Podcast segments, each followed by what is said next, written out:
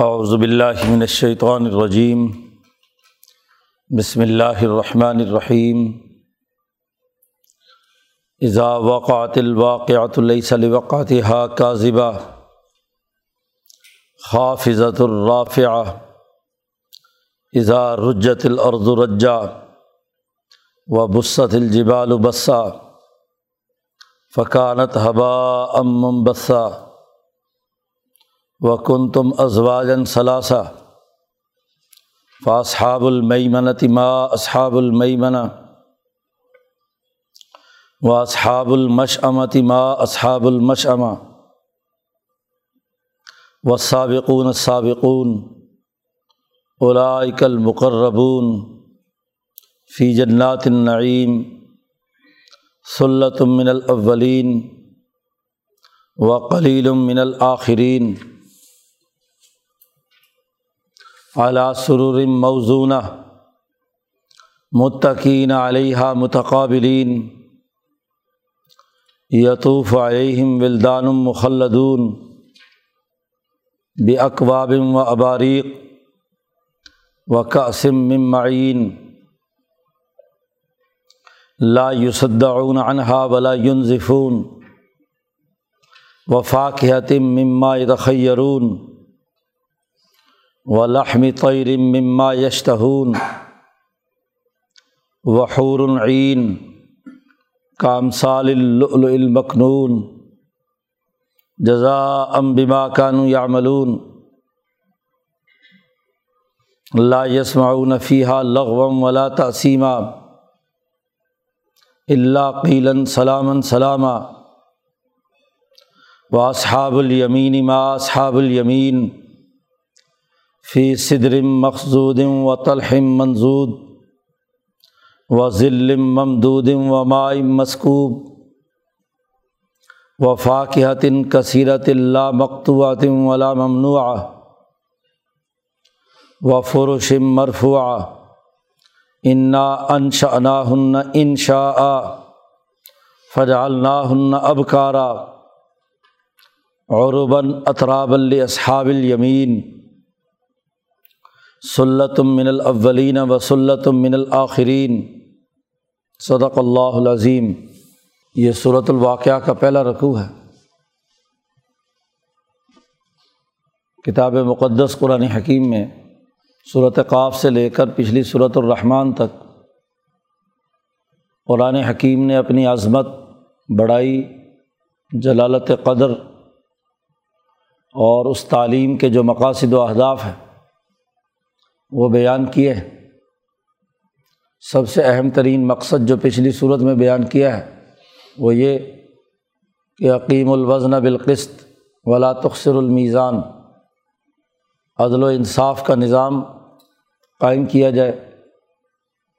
بین الاقوامی سطح پر تمام اقوام عالم میں دین اسلام کے غلبے کا بین الاقوامی نظام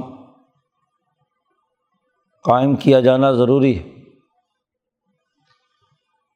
امبیا علیہم السلام کے انقلابات کے حوالے سے انسانی نفوس کو مہذب بنانے کے لیے چند علوم دیے گئے۔ علم تذکیر بھی اعلیٰ اللہ حضرت ابراہیم علیہ السلام کو دیا گیا۔ اور اس وقت سے اس ابراہیمی تحریک کے تمام انبیاء میں اللہ کی نعمتوں کو یاد کر کے اللہ کے ساتھ تعلق قائم کرنے اور انسانیت کو اللہ سے جوڑنے کا کام کیا جاتا رہا۔ پھر ایک اہم ترین علم حضرت موسیٰ علیہ السلام کے زمانے میں اس تحریک میں شامل ہوا۔ وہ علم التذکیر بھی ایام اللہ تھا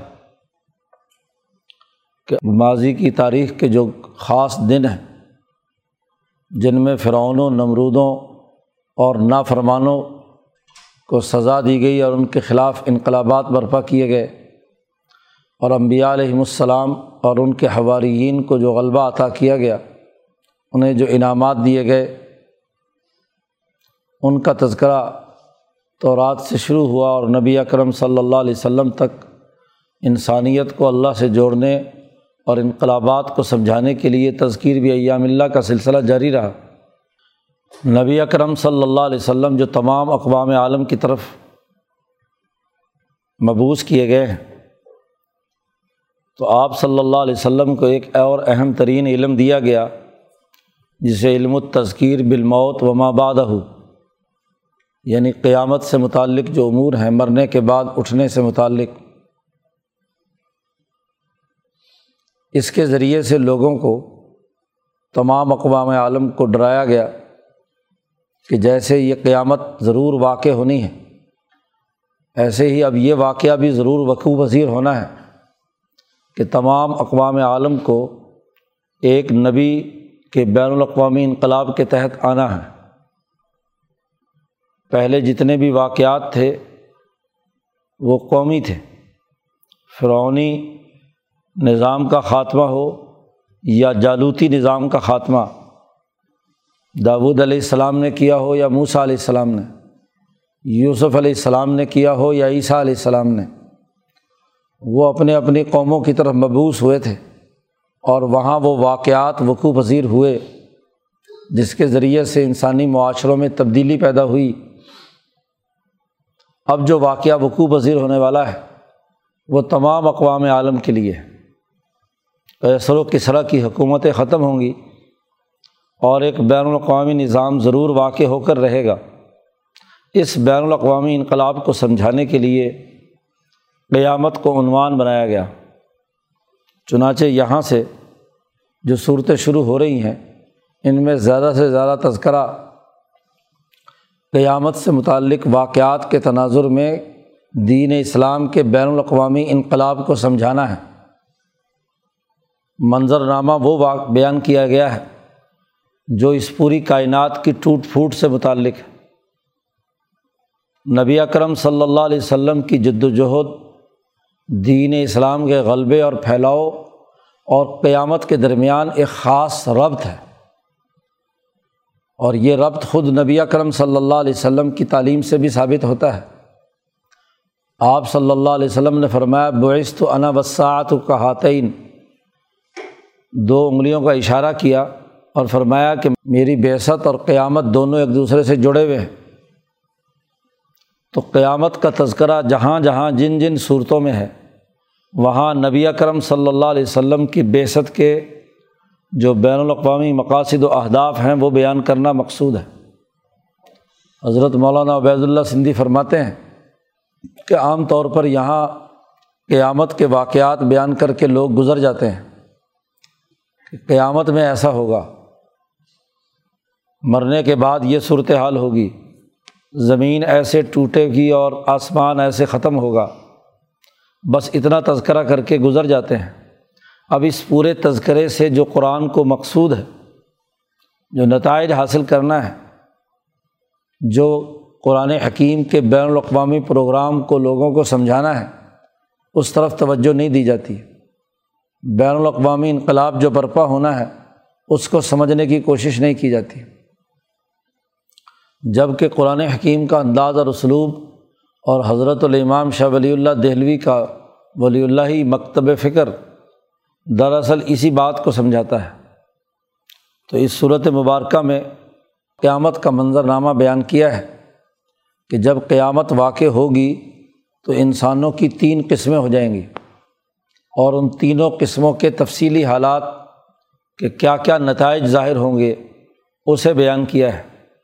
جو دنیا میں سبقت لے جانے والے اور انسانیت کے لیے یمن و امن پیدا کرنے کے لیے کام کرنے والے لوگ ہیں، ان کے لیے ایک طرح کے انعامات ہیں۔ تو دراصل ابھارا گیا ہے ان انسانوں کو کہ چلو آگے سبقت لے کر بڑھو، عدل و انصاف اور امن و امان کا نظام قائم کرو۔ تو تمہارے لیے یہ یہ انعامات ہیں۔ اور جو ظالم، متکبر اور لوگوں کے لیے نحوستیں پیدا کرنے کا کام کرتے ہیں، بائیں ہاتھ سے تعلق رکھتے ہیں، جس میں دائیں کے مقابلے میں بہت ہی کمزوری اور نحوست کے اثرات ہیں۔ جو لوگ اس طرح کی سوچ رکھتے ہیں، انسانیت کو یہاں دنیا میں اذیتیں پہنچاتے ہیں، اللہ کے احکام کو نہیں مانتے، ان کے لیے یہ یہ سزائیں ہیں۔ جہنم میں یہ یہ ان کے ساتھ معاملہ ہوگا۔ تو قرآن حکیم نے انسانیت کی تین قسمیں، جب بھی بین الاقوامی واقعات وقوع پذیر ہوں گے، دین اسلام کے غلبے کا کام ہوگا، تو کچھ تو وہ الاظم صحابہ اور نبی اکرم صلی اللہ علیہ وسلم اور آپ کے ساتھ جو مخصوص اونچے درجے کے لوگ ہیں، جیسا خلفۂ راشدین اشرا مبشرہ بدرین وغیرہ وغیرہ جو سبقت لے جانے والے ہیں۔ قرآن حکیم نے ان کے انعامات بیان کیے ہیں اور وہ جو ان کے دائیں ہاتھ رہ کر جنہوں نے دین کے غلبے کے لیے، امن و امان کے لیے ایک سپاہی کے طور پر، ایک ورکر کے طور پر کام کیا ہے، ان کے انعامات بیان کیے ہیں اور ان بد بختوں کا تذکرہ کیا ہے۔ جنہوں نے انبیاء، نبی اکرم صلی اللہ علیہ وسلم، صحابہ اور سچے لوگوں کی مخالفت کی بد بختی خود بھی مول لی اور انسانیت کو بھی بد بختی میں ڈالا، ان کے لیے سزا کا تذکرہ آگے آ رہا ہے۔ تو آغاز کیا ہے، قرآن حکیم نے ایک منظر نامے سے۔ عربوں کا دستور اور اصول تھا کہ جب کوئی مقرر تقریر کے لیے کھڑا ہوتا یا کوئی شاعر اپنے قصیدے اور شاعری کا آغاز کرتا، تو شروع میں ایسے جملے استعمال کرتا تھا۔ کہ جس سے لوگ چونک جائیں اور اس مقرر کی طرف متوجہ ہوں۔ اس کو اصطلاح میں تشبیب کہا جاتا ہے۔ چونکنے کے لیے جو حیوانیت پسند شاعروں کا تقاضا تھا، تو وہ عورتوں کے شباب و کباب کا تذکرہ کیا جاتا تھا۔ اسی لیے اس کو تشبیب بھی کہتے ہیں۔ جوانی کے معاملات اور واقعات چھڑے جاتے تھے، تو نوجوان اس سے شاعر کی طرف متوجہ ہو جاتے تھے۔ اور جب وہ ادھر متوجہ ہو جاتے تو پھر جو اسے اپنے شعر میں پیغام دینا ہوتا، کسی کی تعریف کرنی ہوتی یا کسی لڑائی کے حالات بیان کرنے ہوتے، یا اپنے قوم نے جو مار کے مارے ہیں اس کے لیے کوئی شاعری کی، یا اپنی کسی عشق و معشوقی کا تذکرہ کرنا ہوتا تو وہ اس کے بعد کیا جاتا۔ تھا کتاب مقدس قرآن حکیم نے یہ حیوانیت پر مبنی انداز و اسلوب ختم کر کے انسانیت کے اجتماعی تقاضوں کی بنیاد پر تشبیب کا سلسلہ شروع کیا۔ اب قرآن اپنا پیغام سمجھانا چاہتا ہے، لیکن اس کے شروع میں چند جملے ایسے کہے ہیں کہ جس سے لوگ چونک جائیں۔ قرآن نے کہا ادا واقعات الواقع لئی سلی وقعتی حق کاذبہ ذرا وہ منظرنامہ دیکھو، جب وہ واقع ہونے والی واقع ہوگی، ایک واقعہ وقوع پذیر ہوگا۔ تو اب لوگ متوجہ ہوں گے کہ بھائی یہ کس واقعے کا تذکرہ کر رہے ہیں۔ ہاں جی کس وقوع پذیر ہونے واقعے کی ذکر کر رہے ہیں اور جس کے بارے میں یہ کہ لئی سالی وقعتی حق کا ذبا اس واقعے کے وقوع پذیر ہونے میں کسی قسم کا کوئی جھوٹ نہیں ہے۔ جب کسی کو ڈرانا ہوتا، سیدھے راستے پر لانا ہوتا، تو کسی نہ کسی عبرت نات واقعے کا تذکرہ کیا جاتا تھا۔ تو کہا اضا وہ منظر نامہ دیکھو، وہ وقت دیکھو کہ جب وقعت الواقعہ، جب واقع ہونے والی واقع ہوگی۔ اب یہاں جملہ واقعہ کی مناسبت سے مونس لائے ہیں کہ واقعہ وقوع پذیر ہونے والا ہاں جی وقوع پذیر ہوگا۔ لئی سلی وقعتی حق کا اس کے واقع ہونے میں کسی بھی قسم کا کوئی جھوٹ نہیں ہے۔ کاذبتن۔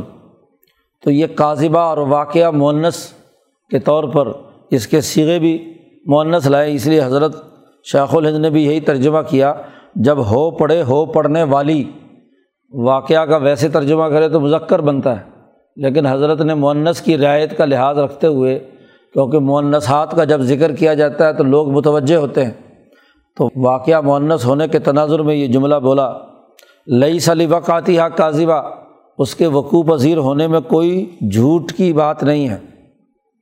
خوافظت الرافع وہ ایسا خوفناک واقعہ ہوگا، ایسا ایک بین الاقوامی انقلاب ہوگا قیامت کا کہ خافظہ اور رافعہ وہ کچھ لوگوں کو تو پست کرنے والی ہوگی اور کچھ لوگوں کو رافعہ بلند کرنے والی ہوگی۔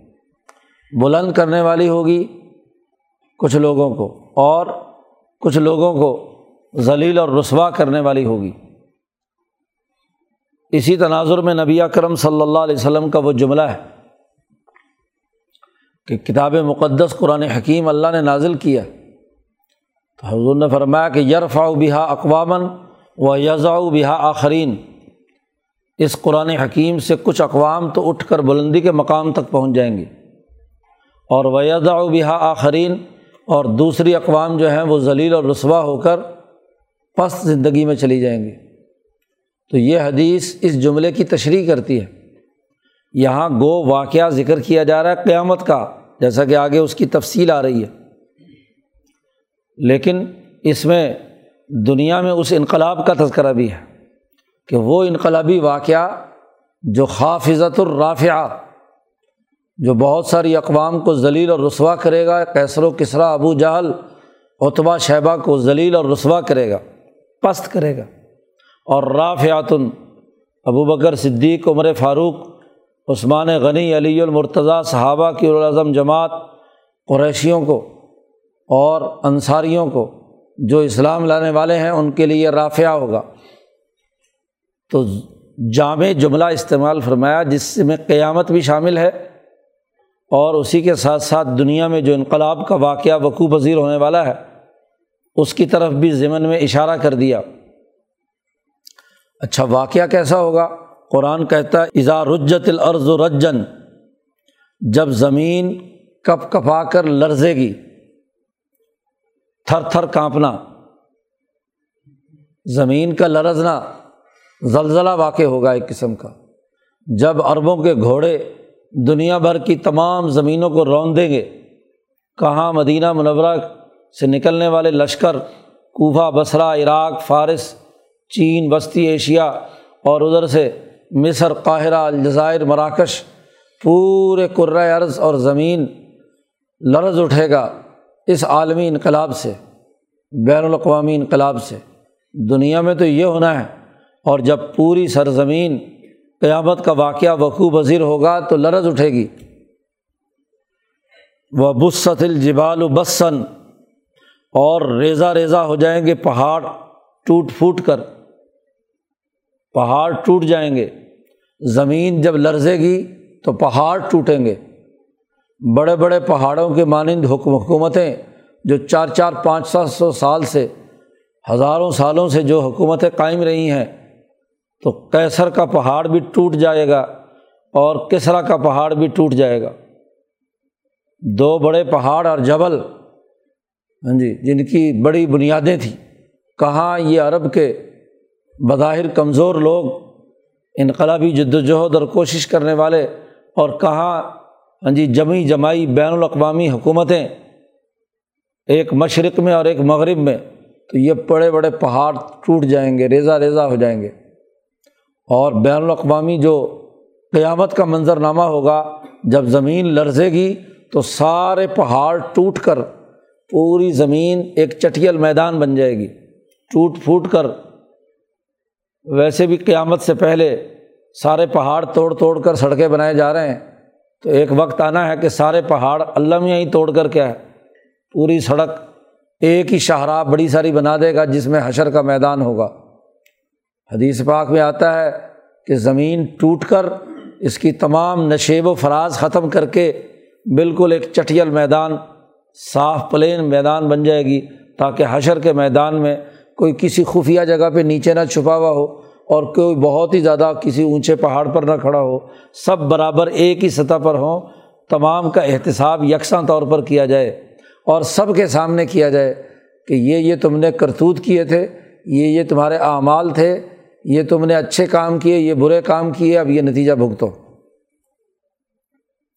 فقانت ہبا ام مم بسا قرآن حکیم کہتا ہے کہ یہ پہاڑ جو ٹوٹ کر بکھریں گے، یہ اڑتا ہوا غبار بن جائیں گے۔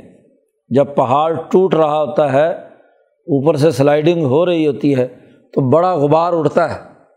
بہت ادھر ادھر مٹی پھیلتی ہے۔ تو سب ریزہ ریزہ ہو کر ہاں جی جہاں کہیں گہرائی ہے، وہاں دفن ہو جائیں گے اور تمام معاملات برابر ہوں گے۔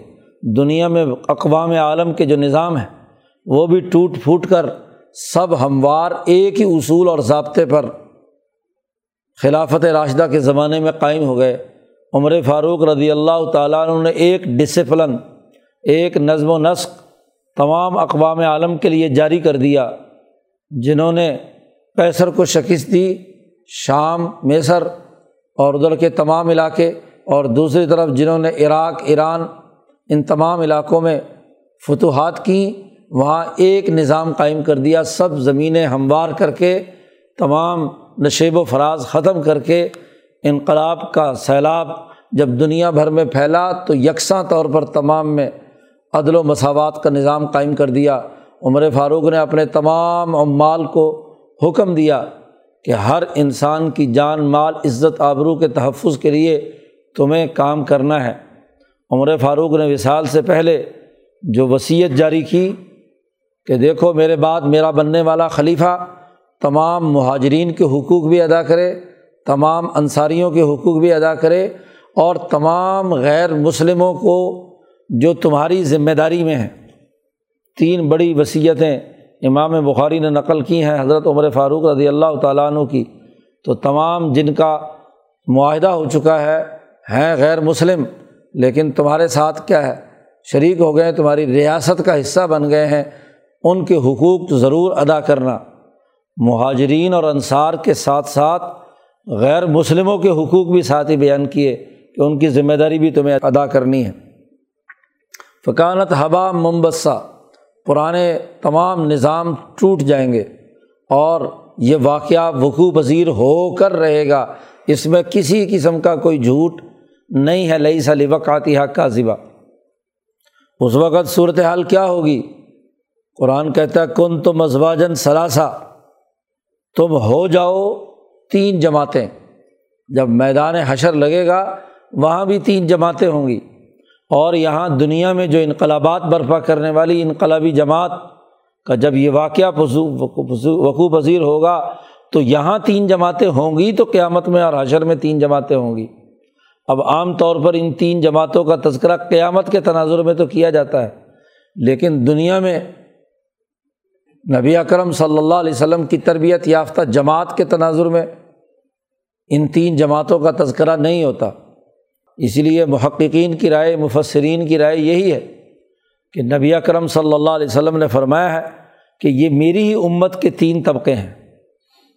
جی کچھ لوگوں نے پہلے جو گزرنے والے ہیں ان کا تذکرہ کیا ہے، لیکن حضور صلی اللہ علیہ وسلم کی حدیث کے مطابق ہاں جی یہاں جو تین طبقے بیان کیے جا رہے ہیں یا تین قسم کے انسانوں کا تذکرہ ہے، اس انقلاب کے جد وجہد اور کوشش اور اس کے پایا تکمیل ہونے تک انسانوں میں میری جماعت میں تین طبقے ہو جائیں گے، تین جماعتیں بن جائیں گی۔ کن تم ازواجن ثلاثہ۔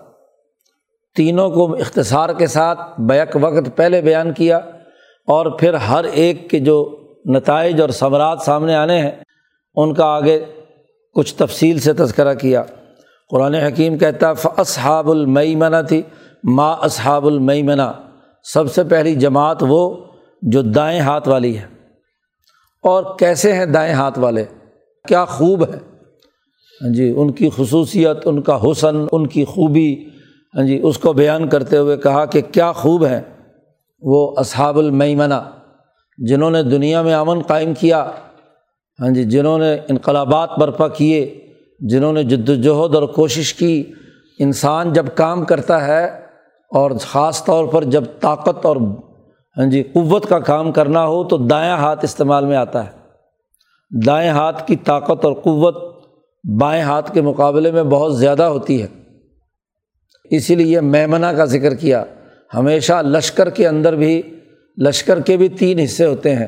میمنا دائیں طرف اور میسرا اور پھر ہاں جی مقدمۃ الجیش اور قلب۔ میمنا میں جو با رکھے جاتے ہیں لوگ وہ بہت طاقتور جو اونچے درجے کے سورما ہوتے ہیں، وہ دائیں طرف رکھے جاتے ہیں قلب کے ساتھ، قلب کی حفاظت کے لیے بھی۔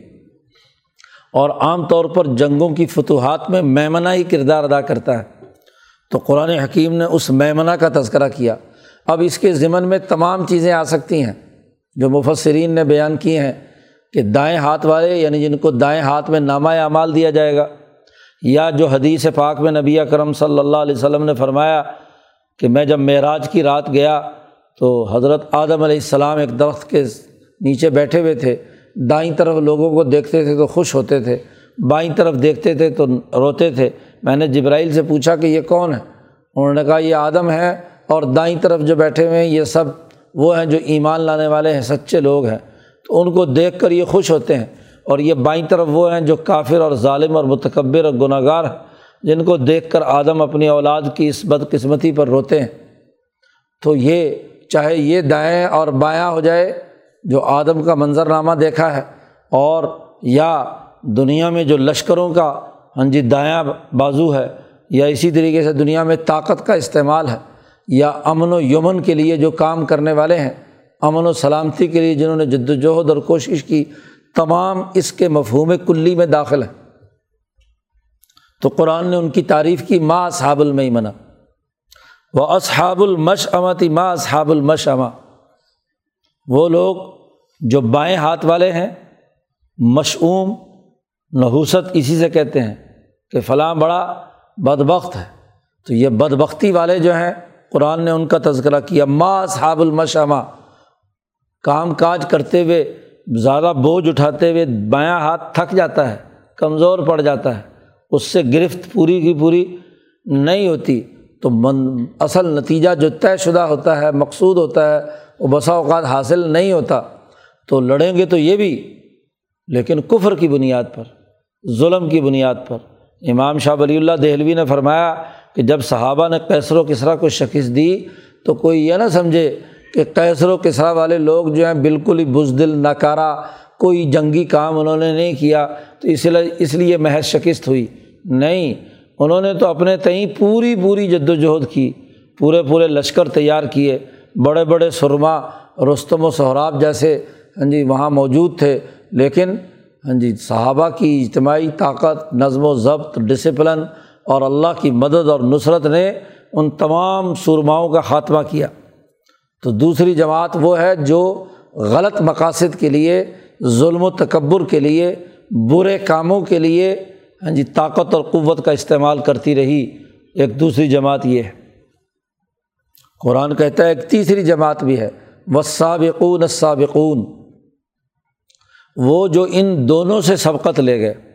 کافروں سے تو سبقت لے ہی گئے، لیکن اصحاب البیمنا جو امن و سلامتی کے لیے کام کرنے والے تھے ان سے بھی آگے بڑھ کر بہت زیادہ سبقت لے جانے والے، جن کی قلبی جرت عقلی شعور، فہم و بصیرت، جنہوں نے اس کے لیے دنیا میں اعلیٰ کام کیے، جیسے عمر فاروق ہیں، گو جنگوں میں جو کیسر و کسرا کے مقابلے پر ہوئی، اس میں بدست خود تو شریک نہیں ہے لیکن بیٹھے ہوئے اپنے سامنے مدینہ میں پوری جنگ لڑوا رہے ہیں۔ صادب نبی وقاص کو خط لکھا کہ جنگ قادثیہ کا پورا منظر نامہ مجھے ایسے لکھ کر بھیجو جیسے میں یہاں بیٹھا ہوا لشکر کا معائنہ کر رہا ہوں۔ کہ پوری ڈرائنگ بناؤ کہ دشمن کا لشکر کس مقام پر ہے، تمہارا کون کون سا لشکر کس کس جگہ پر تم نے اس کی تعیناتی کی ہے اور تم خود کس جگہ پر بیٹھے ہوئے پورے لشکر کے لیے رہنمائی کا کام کر رہے ہو۔ تو یہ پورا منظرنامہ اپنے پاس منگوایا اور پھر وہاں سے ہدایات جاری کیں کہ اس کے اندر کیا تبدیلی کی ضرورت ہے اور پھر تعریف بھی کی کہ سعد نے ایسا نقشہ بنایا ہے جنگ کا کہ جو مجھے یہاں بیٹھے ہوئے گویا کہ پورا کا پورا لشکر جو ہے وہ نظر آ رہا ہے کہ میرا کون سا بندہ، کون سا مہرا کون سی پلٹون، کون سی قوم کہاں پر ہے؟ اور پھر وہاں سے ہدایات دے رہے ہیں کہ فلاں آدمی فلاں لشکر کی سربراہی، فلاں جگہ پر کام کرے اور فلاں اقدامات کرے۔ شام میں ہاں جی حضرت ابو عبیدہ ابن الجراح کو لکھا ہے کہ یہ پورا منظرنامہ مجھے بتاؤ اور پھر جتنے سرما اور جتنے سپا سالاران ہیں، ان کی پوری کی پوری کیا ہے منظر کشی سامنے ہے، ہدایت جاری کرتے ہیں۔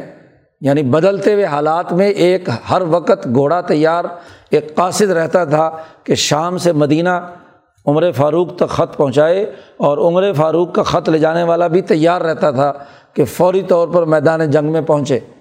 تو وہاں سے ہدایات جاری کر رہے ہیں کہ امیر معاویہ کی قیادت میں پانچ ہزار کا لشکر فوری طور پر بھیجو قسطنطنیہ پر حملے کے لیے۔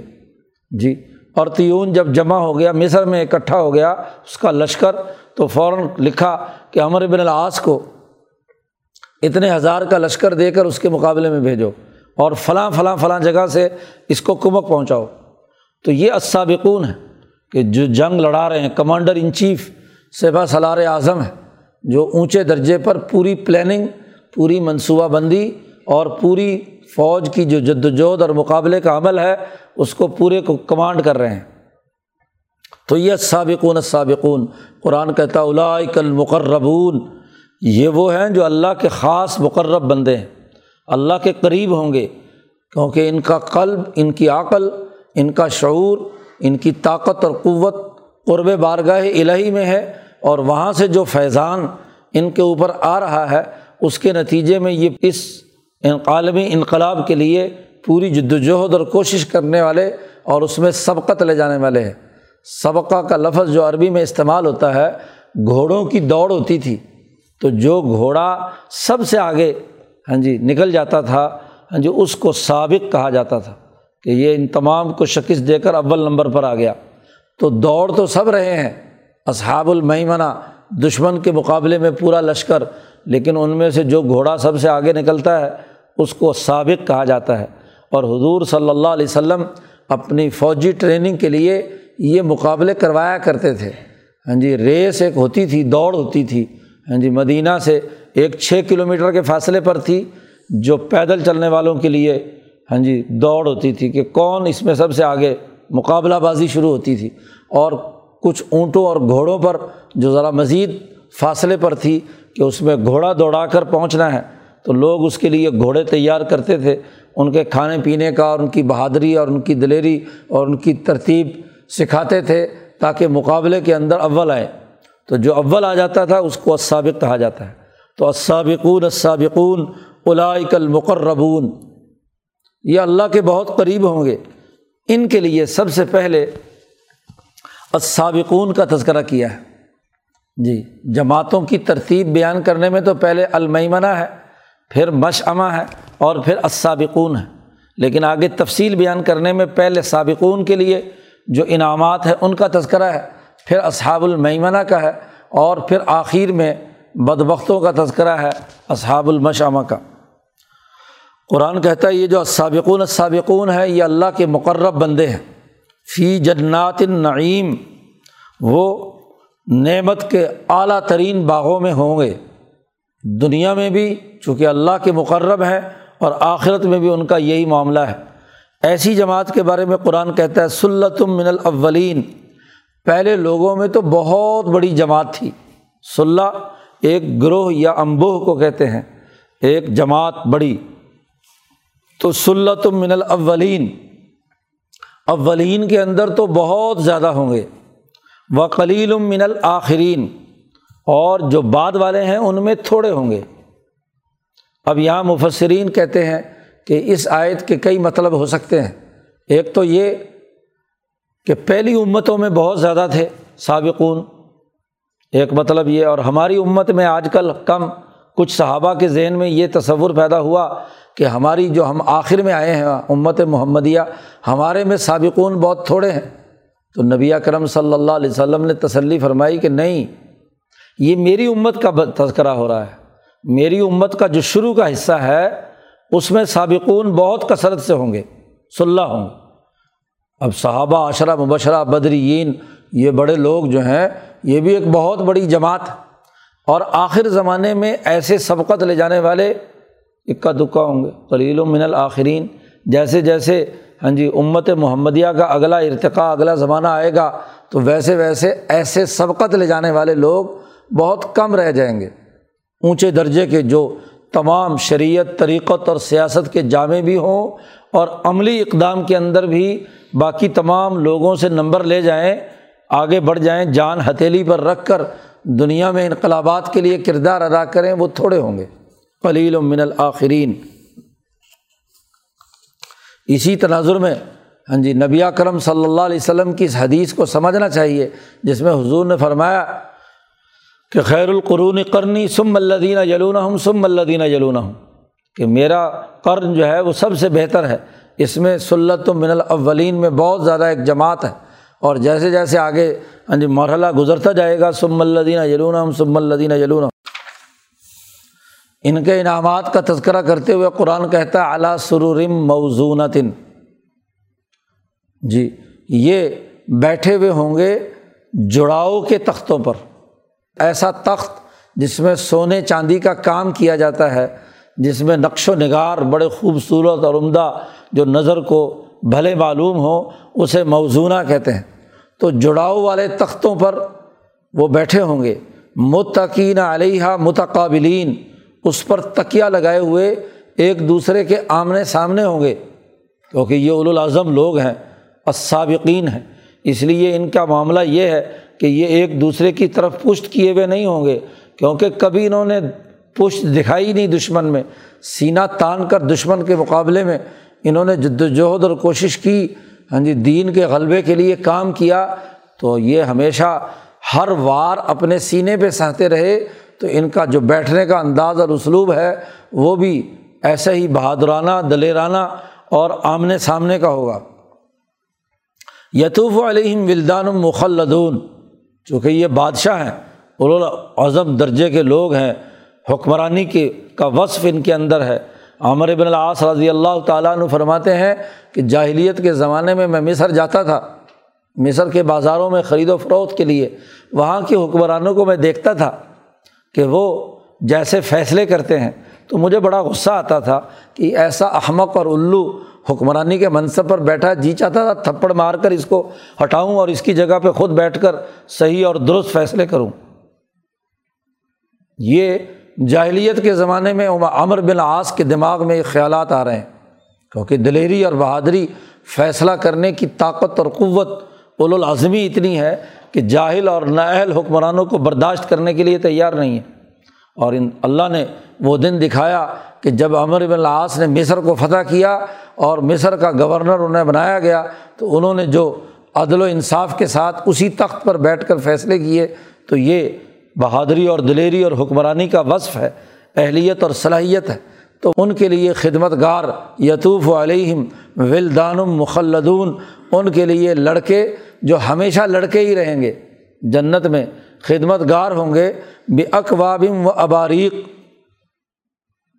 ان کے لیے جو کوزے اور سراہیاں اور اسی کے طرح پیالے اور برتن جن میں پانی پلانا ہے، وہ اٹھائے ہوئے خدمت گار وہاں پھر رہے ہوں گے۔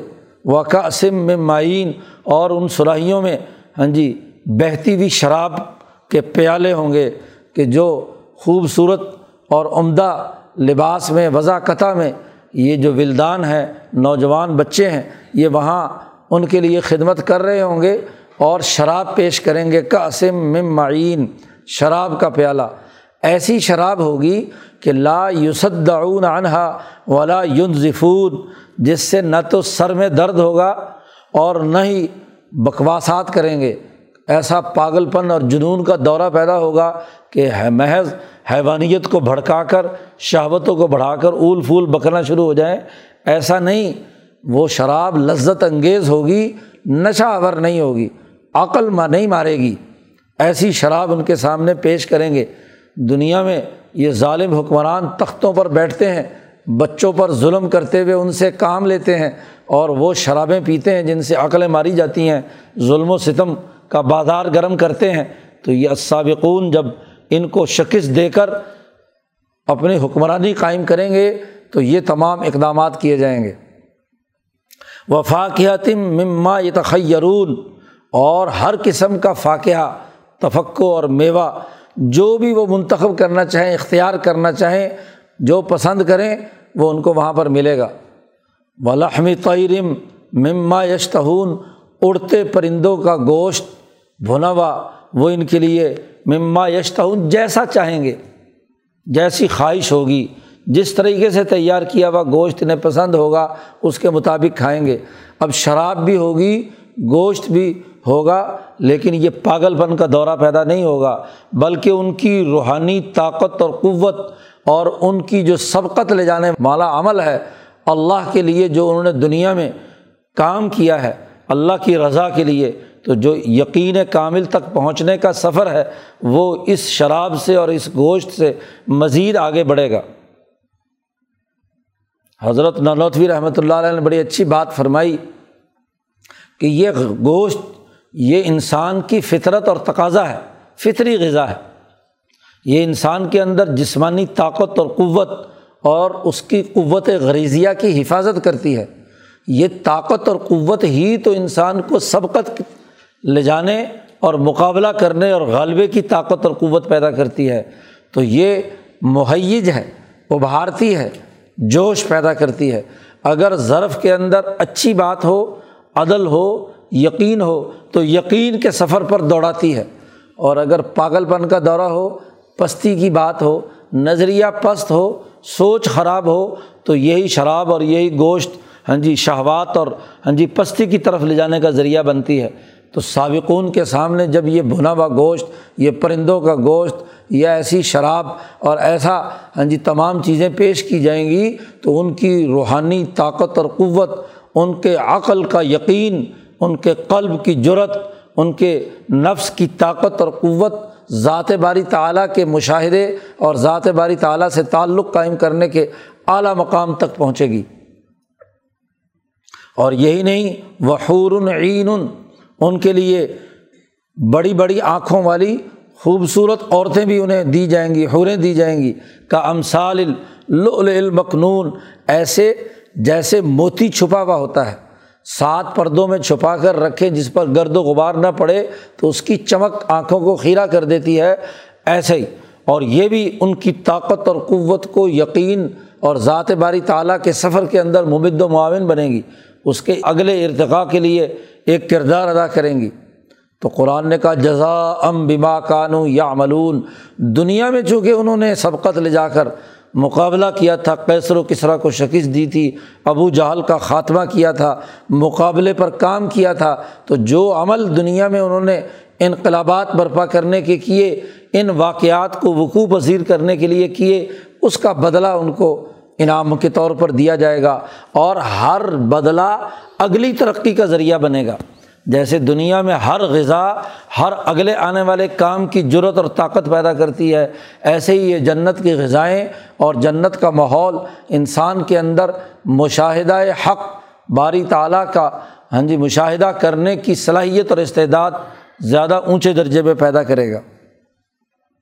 لا یسماؤن فیحہ لغوم ولا تسیمہ یہ اس کے اندر کوئی فضول لغو اور کوئی گناہ کی بات بالکل نہیں سنیں گے۔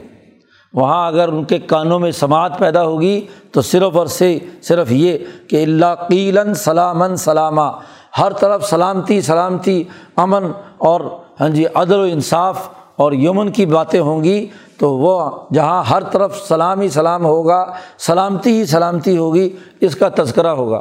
تو جب مسلمان بھی دنیا میں غلبے کا نظام قائم کریں گے تو ایسا جنت نظیر معاشرہ بنائیں گے جہاں تمام انسانوں کے لیے بلا تفریق، رنگ، نسل، مذہب سلامتی ہی سلامتی ہوگی۔ حضور نے فرمایا، ہیرا سے خاتون چلے گی اور مکہ آئے گی۔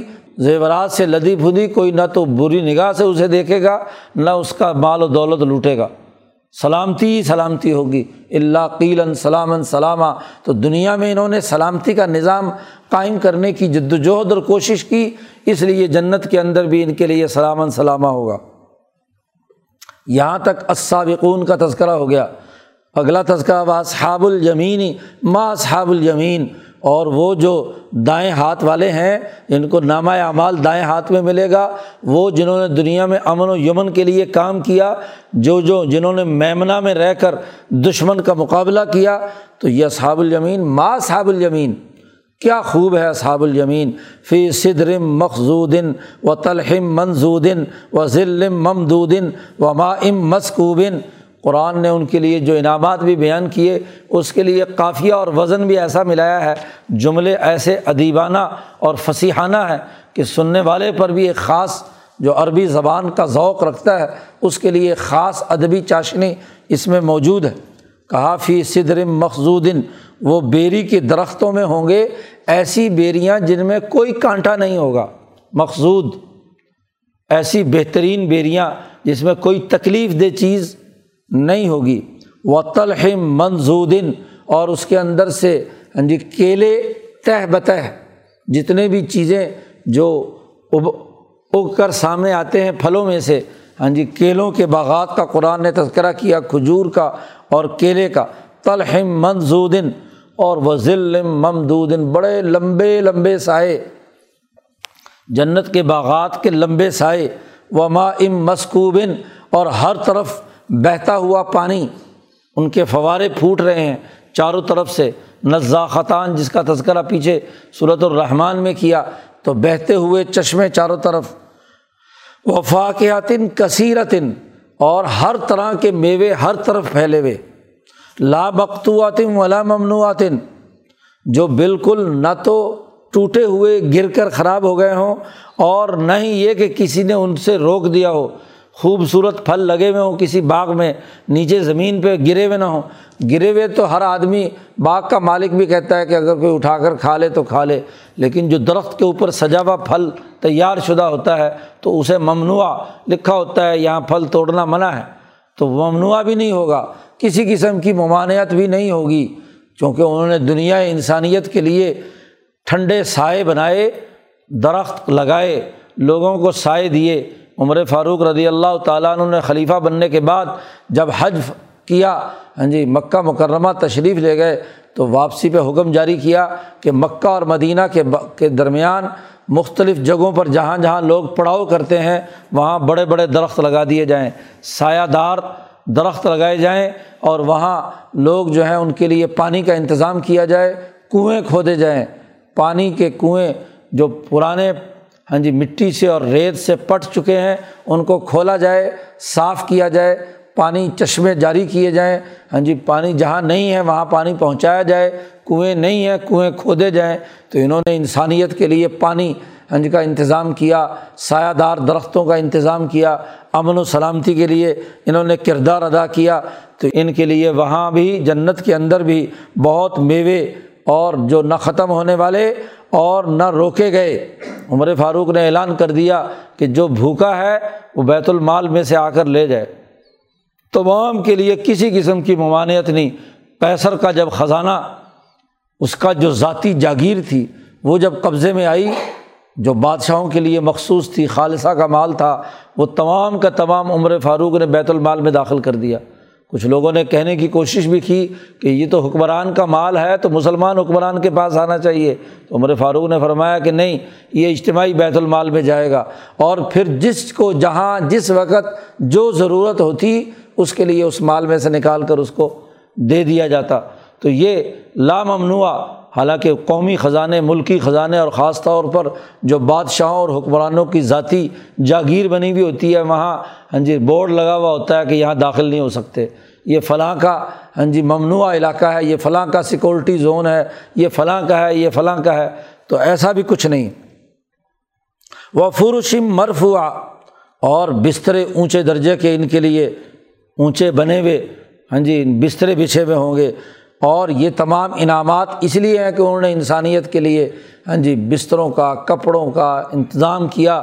عمر فاروق نے کپڑے جمع کروائے اور حکم دیا کہ جس کے پاس نہیں ہے ان تمام میں تقسیم کر دو۔ مال آتا، کپڑے آتے تو تمام میں تقسیم کر دیا جاتے۔ چادریں تقسیم کر دی جاتی۔ تو دنیا میں جنہوں نے انسانیت کو لباس پہنایا تو اللہ تعالیٰ ان کے لیے فروش مرف ہوا انا ان شاہ نہ ہننا ان شاہ ان اور ہم وہاں ان کے لیے عورتیں اٹھائیں گے، دوبارہ اثر نو پیدا کر دیں گے۔ کوئی بڑھیا جنت میں نہیں جائے گی۔ ساری بڑھیائیں جو ہیں وہ جوان بنا دی جائیں گی۔ فجا اللہ اب کارا ہم انہیں کماریاں بنا دیں گے۔ ہاں جی وہ بوڑھا بڑھاپے کی حالت ختم۔ تو ان کے لیے وہ بیویاں، وہ تمام ہاں جی عورتیں جن کو اثر نو انہیں کے لیے تیار کیا گیا۔ انشا کا معنی پیدا کرنا، ہم نے انہیں اٹھایا، پیدا کیا ایک اچھے طریقے پر۔ انشا فجا اللہ اب کارن وہ کماریاں بھی ہم انہیں بنا دیں گے۔ عروباً اطرابن اور وہ محبت کرنے والی اور ہم عمر ہوں گی۔ زیادہ بوڑھی ہو یا زیادہ چھوٹی ہو تو وہ دونوں جو ہے ہاں جی انسان کی مزاج کے مطابق نہیں ہوتی۔ ان کی ہم عمر ہوں گی اطرابن ایک عمر کی۔ لے اصحاب ان دانے ہاتھ والوں کے لیے۔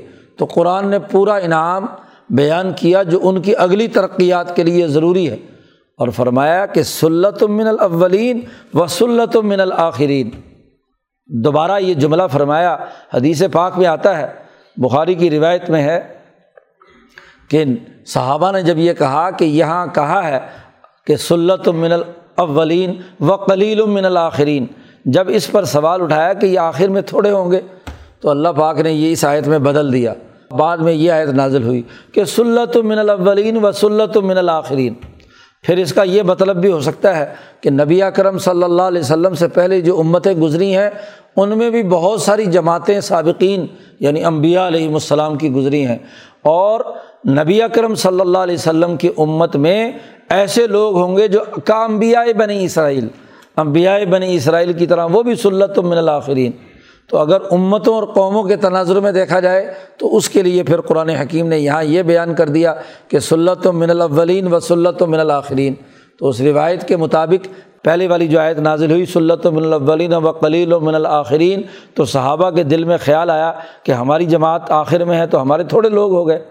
تو اللہ نے کہا کہ نہیں، سلت و من الآخرین کیونکہ علماء امتی کا انبیاء بنی اسرائیل قرار دیا گیا کہ جیسے چار ہزار کے قریب انبیاء بنی اسرائیل آئے ہیں، تو چار ہزار سے زائد تو علماء امتی ہیں نبی اکرم صلی اللہ علیہ وسلم کے، جنہوں نے تجدید کے کام کیے، دنیا میں دین کے غلبے کے لیے کردار ادا کیا جد وجہد اور کوشش کی۔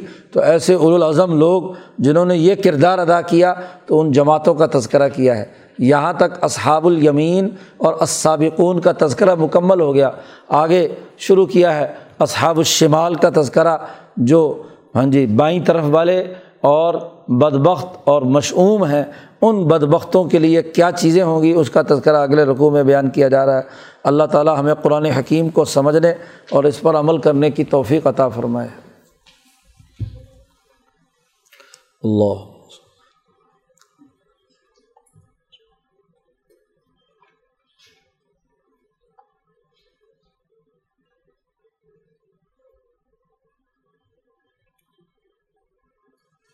اجمعین۔